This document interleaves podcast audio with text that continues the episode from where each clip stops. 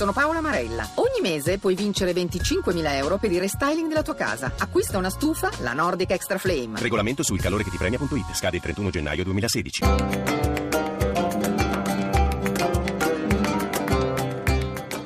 Dialogo con l'Islam.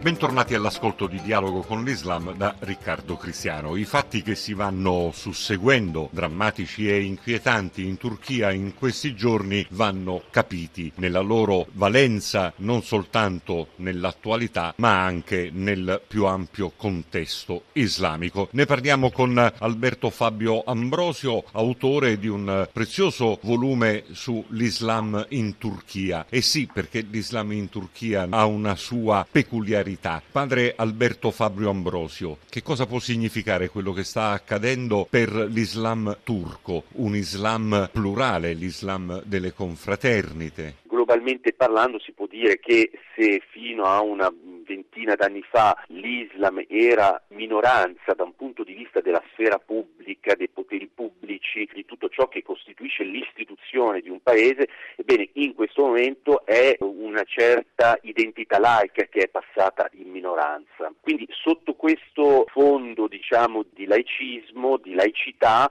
eh, se era laicismo adesso è solo laicità, l'Islam turco è anche frammentato in numerose componenti, come, eh, come dicevi c'è una componente molto forte delle confraternite eh, di, di, stamp- di, matrice sufi, anche se non tutte confraternite o tutti i movimenti sono rimasti di, di, matrice sufi, poi c'è una stragrande maggioranza della popolazione che segue quello che eh, si può chiamare l'Islam delle moschee, quindi l'Islam ufficiale, quello che è sotto il controllo del Ministero eh, degli affari di culto, perché in Turchia, appunto, in un paese laico, esiste questo Ministero degli affari di culto, il quale appunto è eh, deputato a gestire tutta la sfera religiosa nel paese. Bene, la, la, stragrande maggioranza del paese eh, risponde a questo Islam delle moschee e poi c'è anche una componente estremamente importante che è quella eh, degli aleviti. Si parla di vari milioni di turchi appartenenti a questa corrente che si identifica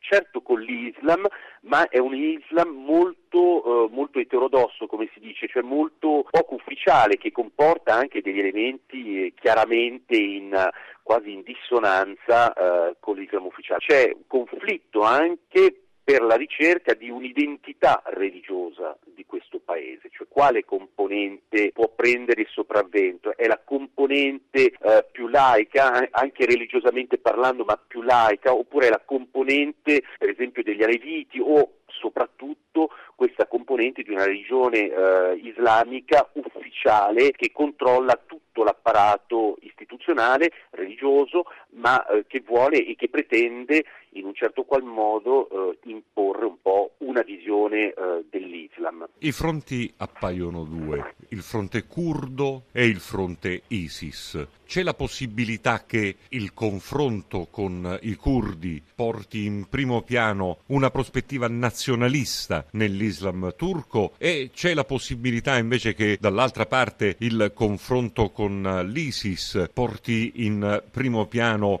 una radicalizzazione di un'identità che è stata in buona parte moderata, non fosse altro per il pragmatismo degli ottomani dei tempi che furono chiaro che queste due tendenze che sono sempre state in un certo qual modo presenti possono, eh, possono riapparire. L'ISIS e oserei dire anche lo spauracchio dell'ISIS, perché è vero che è alle porte, alle, è proprio alla frontiera ed è vero che se, se, questo, uh, se questo, virus entra all'interno del paese, uh, un paese di, di, di, più di 70 milioni di abitanti uh, trema o addirittura si sente messo in ginocchio. D'altro canto proprio il Ministero degli Affari di Culto, gli Affari Religiosi, come dicevo, che è quello deputato a gestire tutta la, la sfera religiosa in Turchia, ha diramato poche settimane fa un documento nel quale prende posizione contro l'ideologia dello Stato islamico. D'altro canto questa situazione eh, aumenta eh, il, mm, la critica diciamo, alla, alla, componente kurda che eh, ritorna proprio prepotentemente come ostile proprio alla popolazione eh, di etnia turca. Queste due tendenze estremistiche possono trovare degli alleati.